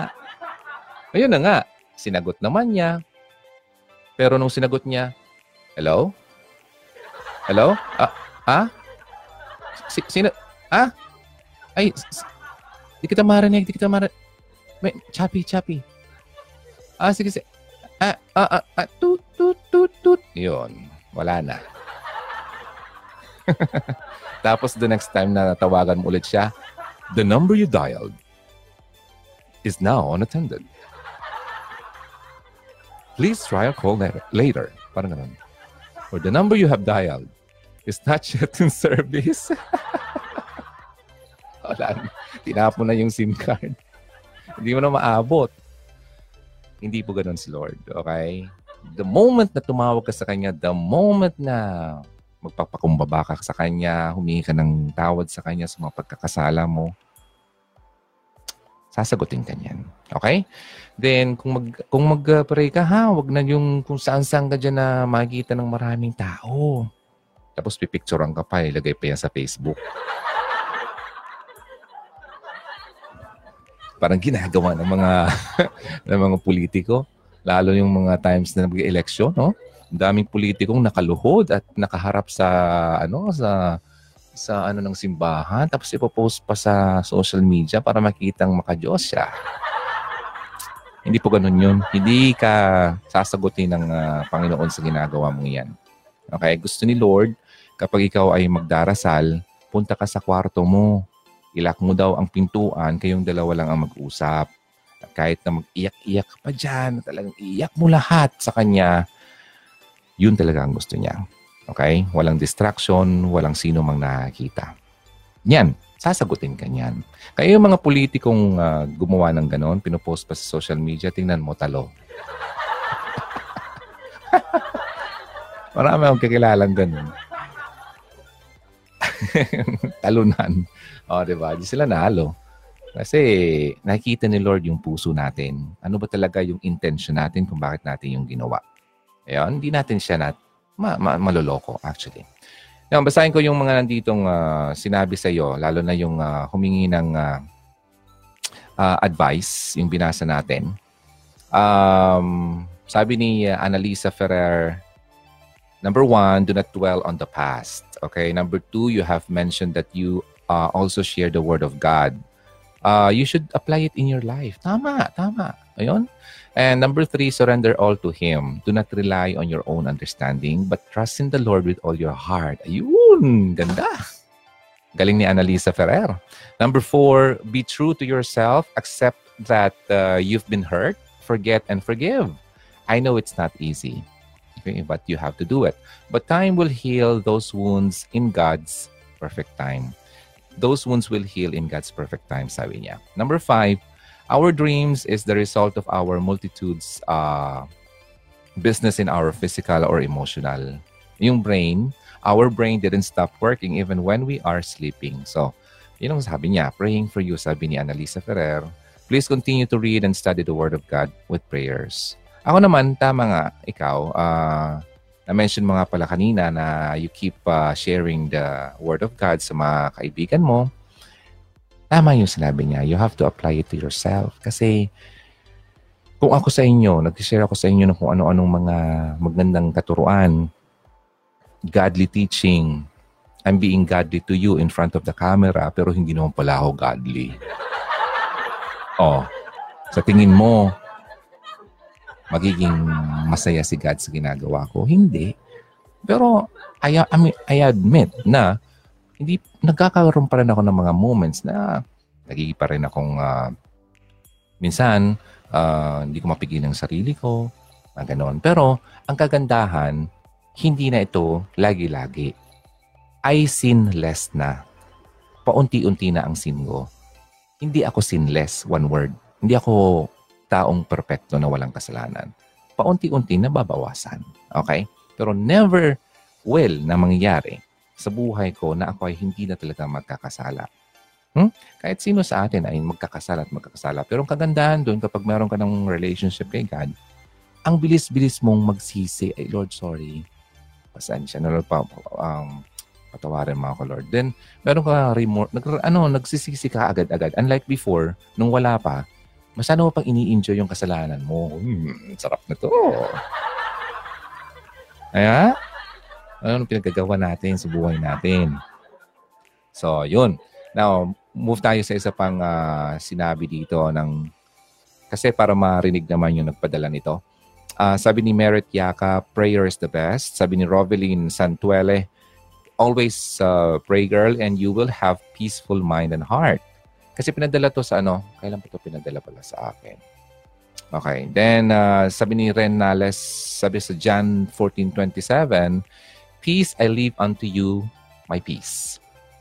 I give you. Okay? The world do not know what I can give. Do not be afraid. Do not be discouraged. O, di ba? Binasa ito kanina. Anyone who is in Christ have peace. So, kapag hindi pa uh, nasa buhay mo si Christ, wala ka pang peace. This peace is something that the world do not have. World is full of distress, emotional burdens, and pains. It is always in darkness and it will be going to be uh, to destroy you. Okay? But anyone who have Jesus in their heart will always have calmness and peace in their heart. Because Jesus is peace, sabi ni Ren Nales. Tama di ba? So, kapag nandyan na si Christ sa buhay mo, you're no longer the old person. You're a new creation na. So, you have to accept Him in your life if you want to be new. Okay? Now, next tayo. Ang um, sabi ni uh, Peter, ano ba to? Pastor ba to? Pastor Elizabeth Antonio, PTR? Dream is a train of thoughts that passes through your mind. You need to pray, forgive, and forget. If you wish to have a better life, be what you teach. Live or live in, oh, sabi niya, live in is not pleasing to God. So pag live in nyo, mali yun. Okay? Ask God to enlighten your mind and read the Bible. Please, minsan kaya di tayo na makatulog dahil meron gustong sabihin si God sa atin. Evaluate yourself at itama ang dapat itama. Tama yun. And next, sabi ni Catherine, uh, de la Cruz, una pa lang dat, dapat iniisip, yun po ang plan ni God at siya nang gumawa ng way para magkahiwalay kayo ng ex mo. Yun, tama. Dapat, di ka na muna nag-boyfriend kasi. Maaring heart mo or love mo na yung boyfriend mo now. Pero di ka pa naman ganon solid. Kasi tingin ko po, di mo pa pinalaya ang mismong sarili mo. Your mind, pride, anger, and all the memories, nasa isip mo pa din. Basta sa pagsusuri ko sa letter mo, mukhang may pagtingin ka pa rin sa kanya. O, di ba? Tama kami. Iniisip at naniniwala ka pa na nagsisisi nga siya at nanghihinayang sa tiwalang sinira niya. Yung dahilan kaya napapanaginipan mo pa siya. Dapat di ka naniniwala. Kita mo, may girlfriend na nga siya. But still, niloloko ko pa din niya. Pwede naman mag-sorry pero di na yung parang tinitimbang ka pa niya. For me, Di yun sincere, mukhang trip ka lang niya. Trip ka lang noon kung mahal mo pa din siya. Just focus on your new boyfriend na wag na, na wag kang maging unfair. Okay? Just always pray and have faith. Uh, tama nga. Tama nga naman yung sinabi din ni Catherine. Pero para, uh, sabi ko nga kanina, uh, you need to, ano, uh, wag kang maging unfair sa current boyfriend mo. So, kausapin mo siya na ganun pa rin na nararamdaman mo. Alright? Next tayo, si Rosalind D. Torres. Hi, DJ Ron. Good morning. Ah, good afternoon sabi niya dito. Advice naman po. Ay, iba pala to. Humihingi ng advice. Hmm, para sa friend ko, ano pong gagawin kapag ang asawa mo ay na-addict sa paglalaro ng online games? Asawa, na-addict. Sana po mabasa mo nila ang message. Online games, addiction eh. It's still a form of any addiction kasi, online games man yan, addiction man yan sa pagkain, addiction man yan sa kung anong, sa pornografiya, ayun, addiction pa rin yan. Ngayon, ang makakatulong niyan, kung yung tao talagang willing mag-change, kailangan niyang, sabi ko nga, i-acknowledge yung weakness niya. At humingi siya ng tulong through prayer. Lord, paguin mo ako, di ko kaya. Masyado na ako nahihirapan ng addiction ko. Or, kung yung tao naman ayaw talaga magbago, talagang masyado siyang nag enjoy ng kanyang addiction sa buhay, addiction is kasalanan, di ba? Tayo bilang taong nakakaintindi, tayo na muna ang magdasal sa taong yon kasi prayer really works. Marami ng testimony na nangyari na yung tao ay uh, lagi niyang pinagpipray yung taong yon hanggat sa mayroong nangyari don't stop praying until you see ano na yung taong yun ay nagbago na. Until you get the uh, yung gusto mong mangyari, yung nire-request mo. Don't stop praying. Okay? Hanggat sa may nagbago. Okay? Then, kapag nakuha mo yun, don't forget to say thanks. Okay? Then, yun. Yun ang masasabi ko dyan. Kasi hindi mo bago yung tao eh. Only God can change a man's heart. Now, sabi ni Nelia Cruz, we have to remember that whisper of Satan is everywhere. Alam mo, balikan mo na lang yung boyfriend mo kasi kawawa naman. Kayong dalawa na lang. Tapos, wag mo sabihin sa current boyfriend mo na nagkabalikan na kayo. Ha? Secret na lang.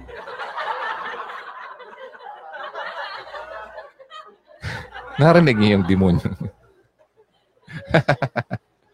Huwag mo sabihin sa current boyfriend mo para, di ba, kung mahal mo ba yung ex mo, edi magkita-kita na lang kayo lagi dyan sa sa Jollibee. demonyo talaga. Okay, so whisper ni demonyo is everywhere. Kahit anong tat- katibay natin sa pananampalataya natin, nandiyan yung demonyo niyan. Okay? At nag-uudyok na magkasala tayo. Especially sa gabi. Uy, totoo yan. Lalo na na napapanaginipan natin yung boyfriend, yung ex-boyfriend niya, that's the good time to wake up and pray. Yan, sabi ni Nelia Cruz. Alam mo, na, na, na-experience mo ba yun na parang may ginagawa ka ng kabulastugan kapag pumapatak na ang dilim.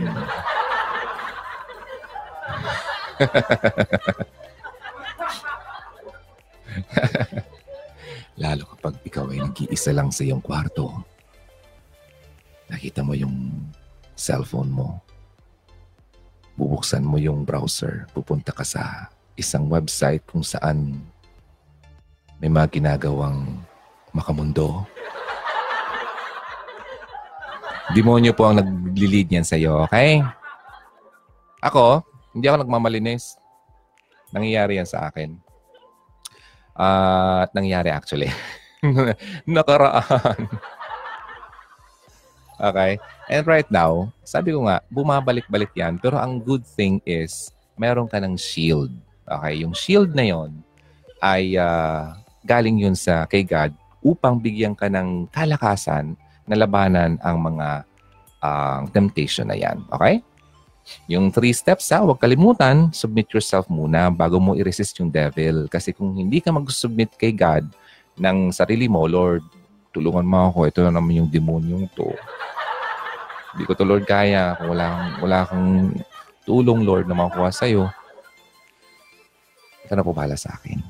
Then, the devil Of course, after the prayer, you resist him kasi talaga hindi mag-stop. Then when you resist, hindi talaga kaya, sabi ng demonyo. Sige na nga, doon na lang ako sa kapitbahay nito. Yun yun, okay? So, kaya huwag tayong magtaka kung bakit may mga times parang natitemper rin tayong gumawa ng mga dati nating pagkakamali. Okay, uh, sabi ni siya, sa palagay ko, yung nangyari sa iyo ay paghihiganti. Okay? Uh, kasi nung, oh yun, tama tayo, naghiganti ka. Okay. Kasi nung malaman mo na mayroon na siyang iba, sinagot mo agad yung maniligaw mo. Kung, tini- kung titignan ang sitwasyon, parehas lang kayo nagkamali. Siya naghanap ng iba kasi malayo ka, ikaw naman tumanggap agad ng iba kasi niloko ka. Hindi man lang kayo nag-usap, ang kawawa yung partner mo ngayon. Ayun, yung sinasabi ko sa iyo. So, move tayo. Tama yun, di ba? Nagkaroon ng uh, revenge. Okay. Anyway, ika nga, sabi nito, damaged, uh, damaged already done. Okay. Move on. Bigyan na lang ng importansya at suklian ng pagmamahal ang taong pinapahalagang ka ngayon na handang ibigay ang lahat, yung un- unconditional love. Okay? Tama ka dyan, sabi nila ni na Marisa Bayot. So yun, yun nga, okay naman yun. Nabigyan mo ng pagpapahalaga yung present mo. Pero para sa akin, huwag ka na munang, ano, kung hindi ka pa naman talaga ready. Okay? Sabi ni Anna Lee, Girl, my own opinion, I think ikaw ang hindi pa nakaka-move on sa ex mo. Siguro sinugot mo yung kakilala niya para matakpan ng sakit na nararamdaman mo nung pag-break up niyong dalawa ng ex mo. Alam mo kasi lahat tayo dito dumadaan ng, sa mga iba't ibang klaseng relasyon. So lahat din tayo may mga ex. Ang tingin ko dito, sa nararamdaman mo, palayaan mo sarili mo. Ikaw ang hindi pa nakaka-move on. Kaya, ka nagsasuffer ng ganyan sa feeling mo. Dapat di ka muna pumasok sa isang relasyon na hindi ka pabuo. Gaya ng sinasabi ng HR na yan. HR na yan. Hugot radio yan. Yan kasi lalo na gugulo ang buhay mo. Okay? First thing, ang gagawin mo, lift up mo kay God dahil lahat ng bad feelings natin, siya lang ang makakahinyan. At isa pa, huwag ka nang makipag-communicate pa sa ex mo. Ayun, tumpak. Okay? Putulin mo na ang kanya... Ay, mali. Ano ba yung sinusabi? Putulin mo, alin? Okay. Putulin mo na ang connection mo. Kala ko anong puputulin.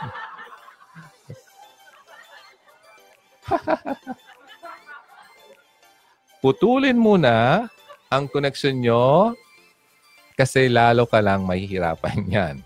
Okay? Focus ka muna sa ibang bagay. Minsan kasi, uh, tayong mga babae, tayo lang din ang gagawa ng paghihirap natin. Eh, pwede naman niyang pakawalan sa puso at isip mo ang mga bagay-bagay na kakapagpahirap sa'yo. Dasal lang ang katapat niyan. Ako, sa karanasan ko, isipin ko ang positibo para di ako manghihina. Lalo pa nasa ibang bansa tayo. Ito lang kataga ko, sarili ko. Kung ayaw mo, okay, fine.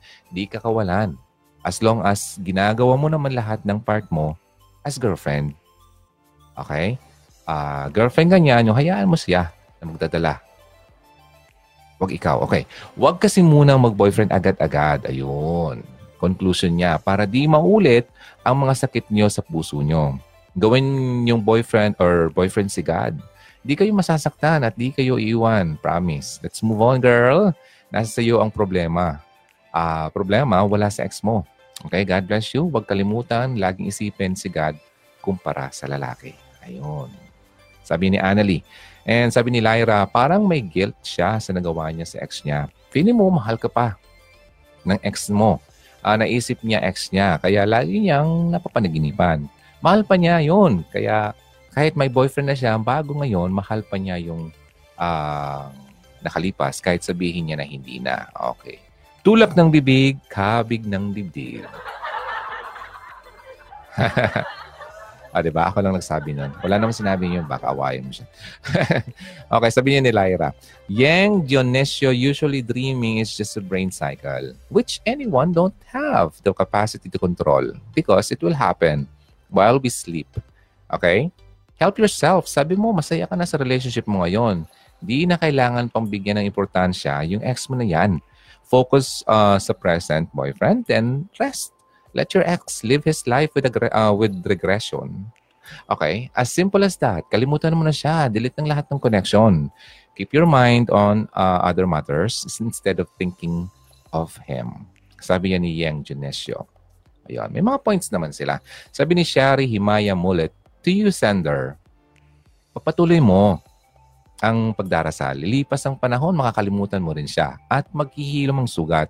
Alam kong hindi mo ma- madali. Hindi to madali. But I'm pretty sure it cures basta tiwala lang kay God. Yun. Tama naman. Sabi ni Christina Gutierrez Antonio, life is not unfair. Ikaw lang ang nagpapagulo ng buhay mo. Maayos na nga ang buhay mo at sinabi mong masaya ka na sa bagong kinakasama mo ngayon. Eto ka na naman at nakipagkita ka sa ex-boyfriend mo a few months ago para mag-usapan ng mga bagay-bagay tungkol sa yung mga hindi nyo napag-usapan. Kaya so wala kayong closure. May mga relasyon talaga na hindi na nilalagay ng closure. O di ba? Sabi ko sa inyo. Dahil una pa lang, gets mo na na wala na talaga. Ang nagpapagulo ng isip mo ay guilt feelings mo sa rebound mong kinakasama ngayon. Panghihinayang sa ex-boyfriend mo. Kaya nga, laging pinapayo ni DJ Ron, ehem, ehem, na huwag na makipag-communicate pa kay ex-boyfriend. Alam mo, panggulo lang yan eh. Si ex-boyfriend mo sa bago mong buhay ngayon na wala na siya. Tantanan mo na kasi. Nakakaisip kay ex dahil niloko lang niya. Lokohin ka yan yan ulit. At huwag kang maging unfair sa bago mong kinakasama ngayon. Ikaw ang unfair. Ay, nako, parang mukha yatang uh, nasa pool mo to, ha? Uh, Christina, maraming salamat sa iyo.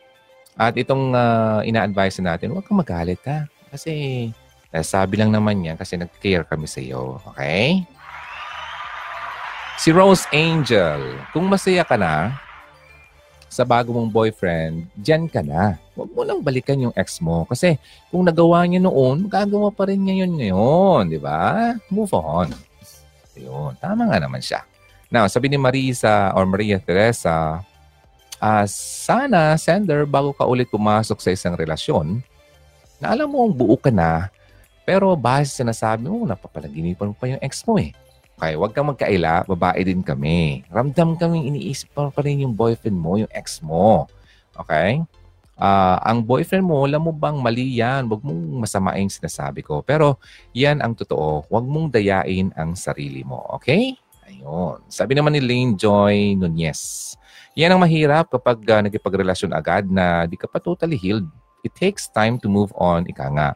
All I can say is let go na and move on. Tanggapin mo na wala na kayo. Kaya, kasi nagkakaganyan kasi ang sama ng loob dahil niloko ka niya. Patawarin mo rin siya. At higit sa lahat, patawarin mo rin sarili mo. And always pray. Ayun. Na, ang gaganda ng mga advice nyo. Kaya nga sinashare ko sa inyo yung uh, mga messages dito kasi hindi lang uh, yung mga best advice, galing din naman sa inyo. Okay? Sabi ni Anselma Inocando, mag-focus ka na sa sarili mong intention. Huwag mong guluhin ang isip mo pag hindi matutumba at matutumba ka pa rin. Oh, huwag mong guluhin ang isip mo. God bless you, sabi ni Anselma. Ako si Meg. Sabi niya, niloko, oh, niloko. Niloko ka na ng ex mo. Huwag mo lang isipin para di mo na mapanaginipan. Masaya ka na sa bago mo, di ba? Sa kanya ka na lang mag-focus. Hmm. Sabi ni DL Miguel, Don't go back to something or someone God has already rescued you from. Uy, tama yun! Ayun. Hmm, ba't ka, ba't ka tumatawa dyan? Hoy, hindi nakakatawa. Tama yon, okay? Don't go back sa isang tao na inalis na nga ni God sa'yo. Di ba? The reason kung bakit nagkawalaan ng ex mo, kasi nga pinagluloko ka na niya. Tapos ngayon, babalikan mo naman. Parang gusto mong balikan. I'm talking dito sa nanonood na nakaka-relate dito. Ikaw, huwag mo nang balikin yung ex mo. Walang kwento yun. Ah, pag niloo ka na, ibig sabihin, wala na talaga yun. Okay? Uh, i-accept mo sarili mo na itong lalaking to, ah, okay, naging okay kami, just accept the, the fact na parang, oo, naging masaya ka naman noon sa kanya, kasama mo siya. Kaya lang, dumating na yung pinakadulo niya. At yung pinakadulo na, yung moment na siya ay nagloko na sa iyo. Okay? Hanggang doon na lang talaga yun. Alright? Now, I feel you, sabi ni uh, Shen Remolina. I feel you, mahirap talaga kung nagkahiwalay kayo without closure. Pero, may mga pagkakataon kasi na we don't need closure para masabing wala na. Masakit man, all we need to do is to accept and forgive. Hindi ka maka-step forward kung di mo siya mapapatawad. Kasi, if someone hurts you, don't hurt them back. Again, ulitin ko ha, don't hurt them back. Instead, pray for them. Then, wag ka na lang magkipag-communicate pa. Hayaan mo na siya sa bago niya. Kasi, di yan magmamahal ng iba kung totoo ang pagmamahal niya sa iyo. Ayun. Sakto. Never maging barriers ang distance. Okay? para lang maghanap ng iba. Kaya move on ka na. Kaya, kaya mo yan. Ako, ako nga, nakaya ko, sabi nito. Months na lang before our anniversary, pero I know God has a perfect plan. Just trust and process everything. God bless you, sabi ni Shen Rebolina. Oh, ang gaganda ng mga advice nyo, no? Sabi ni Jonaline Victorino, move on. Emily Italia, uh, tumangan, guilty ka kasi mahal pa rin niya ex, okay? Uh, ex niya, ikaw yung unfair, hindi ka pa totally naka-move on. Sorry to say, pero yun po ang totoo. Ayun, move on ka na raw, sabi ni Emily. Sabi ni Gracia, tag-init. Uy, ang init. ang ganda ng apelido mo, ha? He still loves, oh, she still loves her ex. Kasi, uh, may guilt pa siyang nararamdaman. Ayun. So, to close, sa akin lang ha, guilt, Um, tapos, uh, meron ka pang, uh, yung parang, kung ano-ano mga negative feelings. Number one, syempre, patawarin mo rin yung lalaki. Di ba? Ginawan ka ng masama. Patawarin mo na. Tanggapin mo yung uh, pagsusorry niya sa'yo.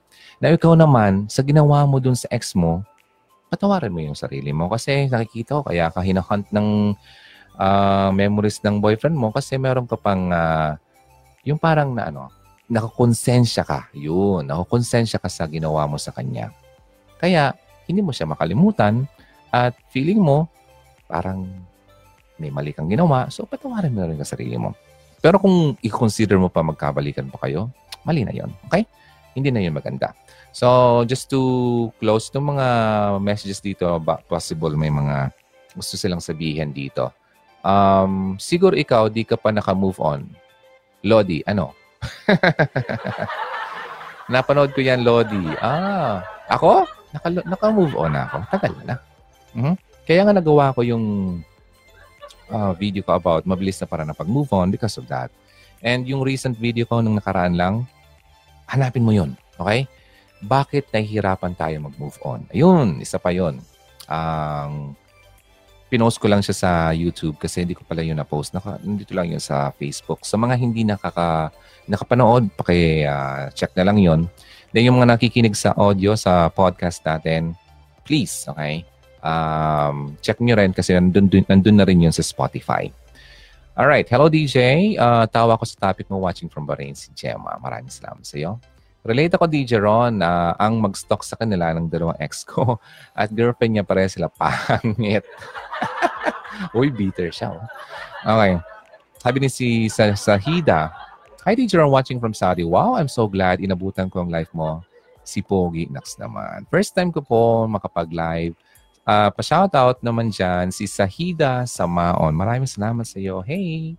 Maraming salamat sa mga nanonood. First time mo dito. Ay, kung um, hindi ko po, ay, hindi pala ako naka-live sa, sa YouTube. Akala ko naka-live ako kanina. Anyway, share ko na lang to sa YouTube. Nasa Facebook tayo ngayon eh. Watching from Cairo, Egypt, si Lissy. Hi, Lissy Ramirez. Uh, every struggle in your life has uh, shaped you into person you are today. Be thankful for the hard times. They can only make you stronger. Sabi ni Hazel Antonio Costales. Gemma, Dilaw, tama ka DJ Ron, kailangan si God lagi ang sentro ng buhay natin. Si Annalie Lodi sa Matthew. Matthew ba yon? Nabasa ko yung uh, sakit pala natin. Kung ipag uh, kaloob mo sa Kanya, gagaling ka. Yeah, totoo yun. Si God talaga ang true healer natin. God is the healer. The, the true healer natin si God. Okay? So, pagmagitan ng faith sa Kanya, i-heal niya lahat ng anumang nararamdaman natin sa buhay natin. Whether sa sakit yan sa kung anuman or sakit yan ng iyong puso dahil sa iyong breakup. Okay? Ayun, Sahida, tama ka dyan DJ. Going down. Sa mga hindi ko mabasa ha, Dim La Cruz. Sabi ni uh, Ellen, Hi, it's my first time to be live, to be in live uh, video. Uh, pero a few months ago na ako nakapanood ng mga videos mo, YouTube. Okay, even I'm driving, going to work. Uy, ingat ka. Huwag ka manood ng ano, ng uh, ng video habang nagdo-drive. Ingat ka. Okay, kaya nga ginawa ko yung ano, yung uh, audio podcast kasi it's best to just listen, okay? Ang um, I suggest, download ka ng Spotify app sa phone mo, then hanapin mo yung Hugot Radio Philippines, follow mo, then lahat ng audio form nitong uh, videos ay nandun, okay? And I'm also thinking na gumawa ng special segment lang, special, sh- you know, just show para lang sa um, audio. Okay. Para naman mabigyan natin ng uh, chance yung iba doon. Yung gusto kasi ng iba, mga sa audio lang, ayaw nilang nanonood. Kasi nauumay na sila sa mukha ko. okay? Then, actually, yung audio podcast, maganda naman kasi yon Yung naglalakad ka, no need ka na manood pa sa screen mo. Okay? Almost lahat affected ako. And I learned much from you because very realistic. Lahat walang hindi totoo. Maraming salamat sa iyo, Ellen. Hindi ko pala nalalike yung mga mga comments niya dito. And by the way, I'm from Japan. Uy, Japan. Ellen, Elma, maraming salamat sa iyo. Sa mga nagstay pa dito, hindi na tayo magtatagal. Okay, basahin ko lang yung remaining dito. Lodi, pa-shoutout. Uh, broken heart. Uy, bakit ka broken heart? Anong nangyari sa iyo, Jaffa Gatch? Okay? You can watch yung video ko, ha? Bakit tayo nahihirapan mag-move on and uh, mabilis na para na pag-move on. Okay? And also yung bakit walang forever. Ayun, hanapin niyo yun. I salute you, DJ Ron. You're spiritually minded. Uh, favorite ko yun, Deuteronomy na chapter, lalo na yung binasa mo. Maraming salamat sa iyo, Maria Teresa Barangan. In order to love and be devoted to another, you must love and be happy with yourself. Ayun, maraming salamat. Moving on. Hi, DJ Ron. Watching from Dubai. Maraming salamat sa manonood sa Dubai. Dubai tuloy. Dubai. Okay, si Gemma Dilaw ulit. Sabi niya, tama DJ Ron, huwag kalimutan na mag-pray lagi kay God because He is everything in our life and we trust Him always. Maraming salamat sa mga hearts ha. Hi sa babe ko sa Saudi. Ah, Babe Briggs. Uy, Babe Briggs. Sino kaya to? Sabi ni Maldita, I love ya. Ay, wala naman sinabi, I love you lang. Alaka, alaka, alaka. Ala ka ron, dinagdagan mo. Kita ko sa yung heart. Akala ko I love you. Hi sa babe ko. Ayun. Sige. Uh, thank you po. God bless you. And sarap talaga ng magtambay dito nakakawalan ng stress. Anong oras pa lang dyan sa inyo? Wait lang. Check ko lang ha. Dito kasi 1.80 na in the morning. 8 p.m. pa lang sa inyo. Ang daya naman mga to. Umaga na dito. Sarap talagang tumambay. Maraming salamat sa iyo. No, on new comments here. Okay, going down. Yami-yami ng contest. Stop na natin doon kasi meron pa pala akong gagawin. Nakalimutan ko na. Kaka-enjoy talaga sa inyo magtambay din. Tama po kayo kasi kung worth it ka sa kanya, hindi ka hayaang mawala sa buhay niya. Kaya need mo nang move on talaga.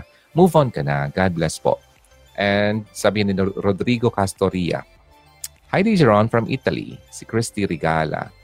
Ayon. Tinitinan ko lang yung mga mahaba dito, ha? Sa Israel naman si Lynn Benitez. Sa Dubai si Ana Ing Iningatan. Uy, ayos yung pangalan nito. Iingatan ka. Aalagaan ka. Okay, hello DJ Ron. God bless. Mabuhay ka, idol. Nakakahabol din. Okay, maraming salamat sa iyo. Kabaya Miguela. Andrea. Sa Dubai sila, oh.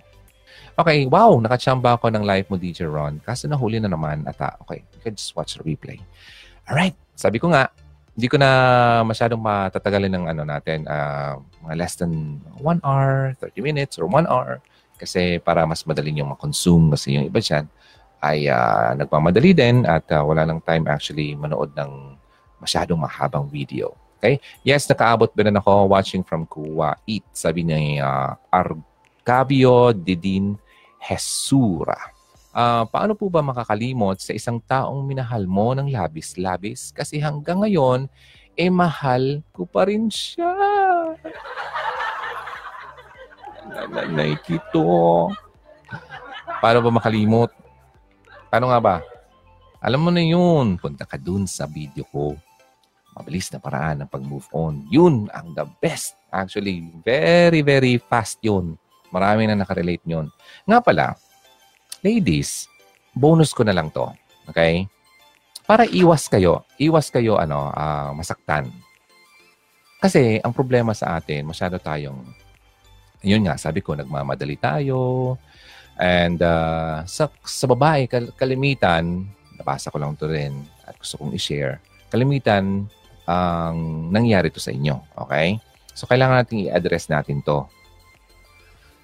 Tayo, tayo tuloy, kayo, ladies, hintayin nyo yung lalaki na magsabi ng magic word. Okay? ano ba talaga yon Okay? Huwag kasi kasi yung asumera. Okay? Porque nagiging uh, ano siya sa'yo, tawag dito, malapit, nagiging friendly siya sa'yo, feeling mo ay love ka na niya. Eh, hindi pa po. Hindi pa. Okay? Huwag maging asumera hanggat wala namang sinasabi yung lalaki sa iyo. Okay? Yung mga signal na mga pinapakita niya, masyado yung ano lang yun. Malay mo, friendly lang talaga. Kagaya ko, friendly. Okay? Ang problema, yun nga actually, um, napagdaanan ko rin yan na yun, nag-expect na siya porque binigyan ko siya ng pagkain dinalahan ko sila. Tapos, akala siguro kami na. Hindi naman. Okay? Friendly, ibig sabihin, as a friend, nagiging mabait siya sa'yo, nagiging tinatanong ka, kinakamusta ka, mga ganun. Huwag kayong mag-assume. Okay? Diyan tayo nagkakamali, kaya tayo nasasaktan eh. Okay? Pigilan ang kilig. Okay? Huwag masyadong kiligin. Okay? Kasi kapag kinikilig ay uh, masyadong naliligalig. Okay? Sana nagkakamali tayo dyan. Then, putulin ang ugnayan kapag ang lalaki ay masyadong playing safe na. Okay? Playing safe. Ano ba yung playing safe na yan? Yung hindi siya, hindi na nga siya nagiging uh, uh, clear sa'yo. Okay? Pero, ano bang parang wala siyang sinasabi sa iyo nung ano, ang clarification. Ano ba talaga kayo? Friends? More than friends? Okay? Mga ganun. Or, ano ba? Friends with benefits. Yung sabi nga nila, friends with benefits. friends with with benefits daw. Wow naman, pambihira. Huwag kayong ganyan. Yay. Yay, parang di ko ginawa. Sorry naman. That was me in the past, okay? Now, so putulin yung mga ganyan ng mga ugnayan nyo sa mga lalaking hindi naman talaga nagsasabi ng kung ano talaga kayo. Nag-playing safe siya eh. Okay? Now, kung hindi ka naman talaga formal na nililigawan, sinasabi lang na manliligaw sa'yo, oh, okay, manligaw. Pero nililigawan ka na kung ano-ano na lang ginagawa sa iyo, kung ano-ano mga pinag-uusapan niyo, kung ano-ano mga hinihingi sa iyo, kung ano-ano mga topic niyo ng mga kalandian. Naku, hindi po yan formal. Sasaktan ka lang dyan. Okay? Ang lalaki dapat nag-effort, nagpapaalam sa magulang na uh, pinapakita niya na siya ay uh, desidido sa iyo, na siya ay uh, yung intention niya sa iyo ay malinis, pupuntahan ka sa bahay niyo, okay? Gagawin lahat para mabihag lang, makuha ang puso mo, mapasagot ka niya. Hindi yung dadaan-daanin ka sa Jollibee o McDonald's tapos feeling niya parang kayo na tapos kung ano-ano nang hinihingi sa iyo. Ay, wag ka dyan sa lalaking ganyan. FB yan, FB. Alam niyo na yon Ayaw ko nang sabihin. F-boy. Okay? Mag-imbestiga ka rin kung ang lalaking yan ay totoo ba talaga sa'yo or baka isa ka lang sa kanyang listahan. isa ka lang pala sa kanyang ano, wish list. Wish exclusive. Na, di ba? Ay, nako. Hmm, nakaka-relate. Pray for your feelings. Okay? Pagdasal mo daw ang iyong nararamdaman. Kung ito ba ay totoo. Ang emosyon kasi natin ay nakakapaglinlang. Okay? Mahirap kontrolin na yan kapag yan ay uh, pumasok na sa utak mo. Okay? Ipanalangin para bigyan ka ni God, ni Lord, ng uh, yun nga, yung discernment, yung yung magandang pag-iisip para makapag uh, decide ka ano ba talaga dapat gawin, tama ba to, um, ganyan, bigyan ng panahon. Ang ganun-ganun mga bagay na yan. Okay? Yung mga ang questions natin sa buhay natin ay maliliwanagan kapag pinagpipray natin ang ating mga nararamdaman. Okay? Actually, sa gusto ko lang i-share, um, part lang yun ng book ni, ano, ni Pastor Ronald Molmisa okay, sa Love Struck, Sakit Edition. Okay? Ayun, ano, pinopromote ko yung book niya kasi niya ang galing-galing talaga nitong si Pastor Ronald Molmisa. Hindi lang sa magkapangalan kami, Okay? Magaling talaga siya. Okay? So, hindi ko binabasa lahat ng mga nandito kasi gusto ko bilhin nyo. Hindi ako affiliated. Baka, Pastor, gusto mo akong maging affiliate. uh, hindi naman. Okay, anyway, ako naman ay uh, gusto ko lang naman mag-share ng mga magandang mga kasi kung titingnan mo, ang dami kong libro dito sa harapan ko. To. Oo, yun. Yan pa lang. Tapos, sa baba, marami ako. Dito, dito lang, actually, kapag wala akong ginagawa, ito nga, uh, kagabi ito binabasa ko. Life, uh, living life to the max. Paano nga ba ikaw ay uh, mabuhay to the max? Okay? Uh, Solomon's Wisdom for Living, for Christian Living. Maganda yan.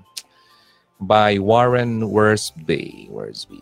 Ayan. Pinapakita ko sa camera yung libro sa mga nakikinig sa audio podcast. Ano kayong pinagkagawa nito? Okay, hi DJ, salamat. Nakaabot ako. Opo, pero patapos na rin po tayo. Sherwin, maraming salamat sa iyo. Ah, nakaabot din ako ng live. Tagal ko na din din nakapanood. Oo nga, nakaabot sila. Oh. Pero okay lang. At least uh, nandito kayo kahit patapos na rin. Ah, paki, paki-rewind na lang. ano yan? Cassette? Cassette tape.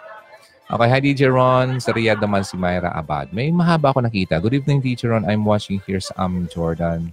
Hindi ako makasimula ng program- programa mo, pero okay lang, at least nakahabol ako. Sabi ni Lydia. Asan yung mahaba? Ito. Si Isabella Marie. Hmm.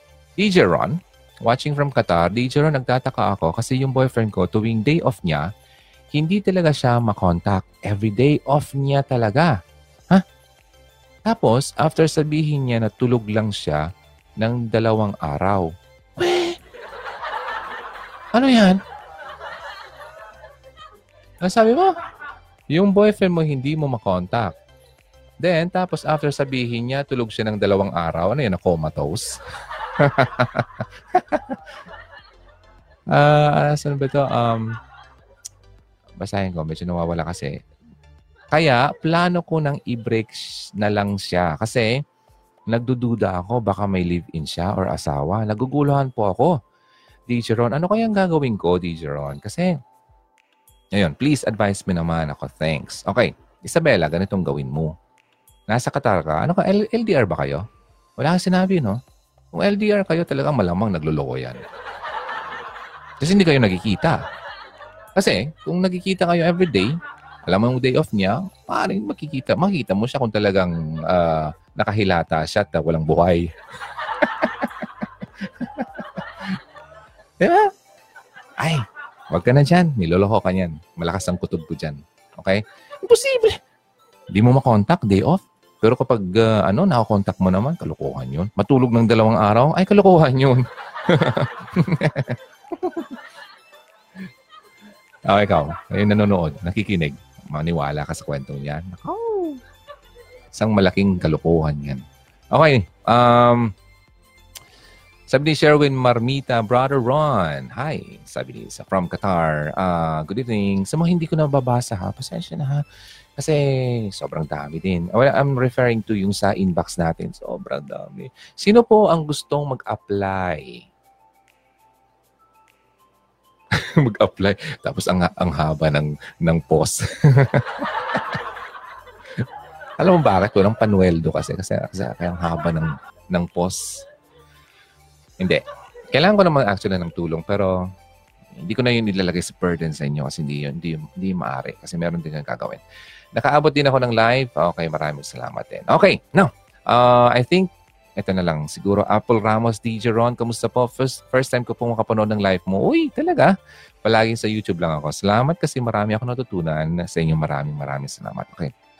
Nasa Japan naman siya. Japan. Ano oras na dyan? 2.30 na dyan na. 1.30 na dito. Apple Ramos, maraming salamat sa iyo. Sa mga hindi ko mabasa, pasensya na. Hi, Crush. Uy!